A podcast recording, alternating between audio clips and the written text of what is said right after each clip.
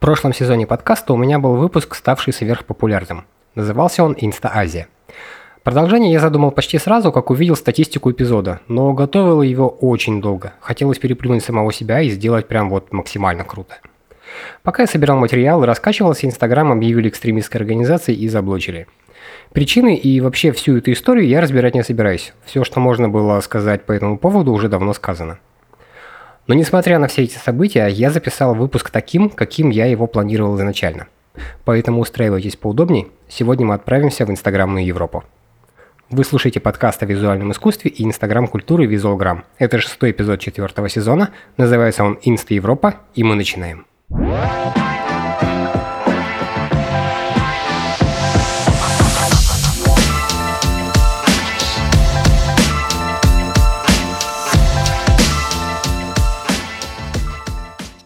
Скажу сразу, если сравнивать то, как азиаты и европейцы ведут свои социальные сети, то это будут едва ли не параллельные миры. Обычные пользователи из Европы, не блогеры и не представители креативного класса, абсолютно не стремятся вести какие-то красивые стильные аккаунты. У них максимально простые фотки, ноль какой-либо редактуры, плюс незамудренные подписи из серии «Я и моя собака, люблю ее». Вечеринка у кузена, тусим на заднем дворе, пьем пивко, жарим мясо и так далее. Но если вы сейчас подумали, что они ничего не умеют и не знают, то сильно ошибетесь. Прикол в том, что в Европе Инстаграм – это история не про успешный успех, красивую жизнь и вот эту вот всю прочую чушь. Нет, само собой, все это там есть, как и везде, но большая часть аудитории относится к Инсте как к дневнику, в котором можно не только самому что-то писать, но еще и подглядывать за тем, что происходит в жизни друзей и близких. То есть ровно так, как видели это Кевин Систрен и Майк Кригер, когда еще только придумывали Инстаграм. Поэтому ленты простых пользователей наполнены кадрами с котиками, собачками, детьми всех возрастов и все верно, едой. Преимущественно, кстати, домашние. В ресторанах блюда фотографируют в основном блогеры, а остальные же приходят туда, чтобы поесть. Ну что, давайте теперь посмотрим, собственно, на европейских блогеров. Начнем с Италии. Итальянки и безупречный вкус неразделимы, и было бы странно, если бы 90% профилей миланских и римских блогерш были бы не про моду.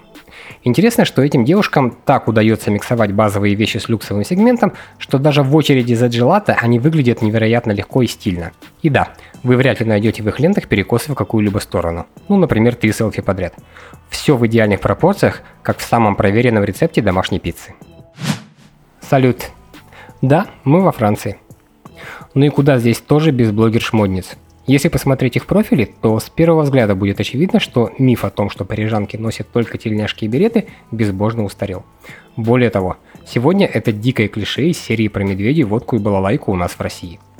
Француженки давно переосмыслили свой образ, хотя и продолжают акцентировать внимание на непринужденном шике. На фотках видно, что девушки все так же без ума от джинс, которые могут быть любой длины и абсолютно разного фасона. На смену же броским принтам пришли однотонные вещи довольно глубоких и насыщенных оттенков, а на ногах все чаще удобная обувь вместо каблуков. Собственно, в этом вся инстаграмная тусовка Франции. Просто, удобно и с отличным вкусом. Как легендарный парфюм Mon Paris от Yves Saint Laurent. Двигаемся в Англию, и здесь нас ждет примерно та же картина. Чопорные англичане уже не те, что прежде. Но при этом все наоборот. Зайдите в аккаунт любого лондонского инстаблогера и увидите, что у здешних модниц теперь новые правила. На Five O'Clock Tea надевают не платье а-ля герцогиня Кембриджская, а все самое броское и запоминающееся. Город буквально захлестнул дух бунтарства, и каждый старается самовыразиться путем сочетания несочетаемого. В общем, если вас тянет стать чуть смелее и поймать вдохновение от безбашенных образов, то рекомендую прогуляться по профилям инстабогемы Лондона. Только нужно понимать, что в их случае ярко и броско не равно дорого-богато. Самое точное сравнение, которое приходит мне на ум, это фильмы Гая Ричи, одного из самых трушных англичан, которых я знаю. Вспомните, к примеру, его джентльменов и поймете, о чем я. Чем могут удивить блогеры Копенгагена? Да все тем же на самом деле. Датчане предпочитают разбавлять повседневные образы акцентными вещами и сумасшедшими принтами. На кадрах в их лентах вы не увидите каких-то четко выверенных формул стиля, потому что предпочтение здесь отдается удобству и практичности. Что касается фишек, то есть у копенгагенцев отдельная любовь, которую видно на фотках не только у местных блогеров, но и у каждого рядового пользователя инсты. Это шоперы. Тут их носят все и совсем. И отдельно я бы отметил стиль ведения аккаунтов. Первое, что бросается в глаза – бережное внимание к деталям, которым невозможно не заразиться. И если вы помните сказки Ганса Христиана Андерсона, то здесь вопросов у вас остаться не должно. Германию я не стал трогать, потому что в немецкой институте зацепиться решительно не за что. Все какое-то пресное, скучное и грубое, я бы даже сказал. К тому же блогеров там раз-два и обчелся. Короче, разбирать здесь решительно нечего, для немцев Инстаграм просто очередное приложение с фоточками и не более того. Сейчас со мной многие могут не согласиться, но, на мой взгляд, здесь напрашивается аналогия с немецким пивом. В большинстве своем оно все какое-то одинаковое и неинтересное в плане вкуса. Но, разумеется, это только мое мнение. А вот если мы отправимся в Нидерланды и заглянем в блогерское комьюнити Амстердама, то сразу нарвемся на ряд открытий. К примеру, вся местная институтовка состоит из ярых фанатов велосипедов. Хотя, опять же, это клише, но имеющее полное право на жизнь. Плюс у них есть отдельный фетиш – цветочные принты. На эти пристрастия повлияла их большая любовь к тюльпановым полям и борьба за экологию. Про экологию, кстати, у местных авторов посты едва ли не через один – что касается визуальной части, то о какой-то высокой моде разговаривать тут не получится. Полистайте ленту любой местной блогерши и обнаружите. Настоящее царство Версайза, свободных фасонов и длины мидиу платьев, которые абсолютно не мешают ей рассекать по городу на велосипеде. Вроде бы ничего особенного, но на фоне всех остальных блогеров Европы нидерландские выглядят этакими экопофигистами, что ли. Как продавцы в легендарном кофешопе Абраксис, открытом в центре Амстердама 30 лет назад. Так, ответьте-ка мне вот на какой вопрос. Что общего между старыми виниловыми пластинками, огородом на подоконнике и возрождающейся тягой современных людей к древним ремеслам? Дело в том, что все это проявление slow living, движения, созданного в противовес хаотичному темпу современной жизни. В чем его смысл? Более осознанный подход к повседневной рутине, минимализация стрессовых ситуаций и поиск радости в каждом моменте – по сути, все это доступно абсолютно каждому, поэтому на такой образ жизни в Европе сейчас идет мощный тренд, который, естественно, транслируется через Инстаграм. Но, знаете, в чем особенность аккаунтов амбассадоров Slow Living? Будучи невероятно красивыми, они в то же время не вызывают синдром фома и желание отправиться на шопинг, чтобы угнаться за трендами. Наоборот, хозяева и хозяйки страничек заставляют ценить простоту, наслаждаться природой, создавать что-то своими руками, самостоятельно готовить органическую чистую еду, быть творчески раскрепощенными и счастливыми здесь и сейчас. Кстати, про синдром фома.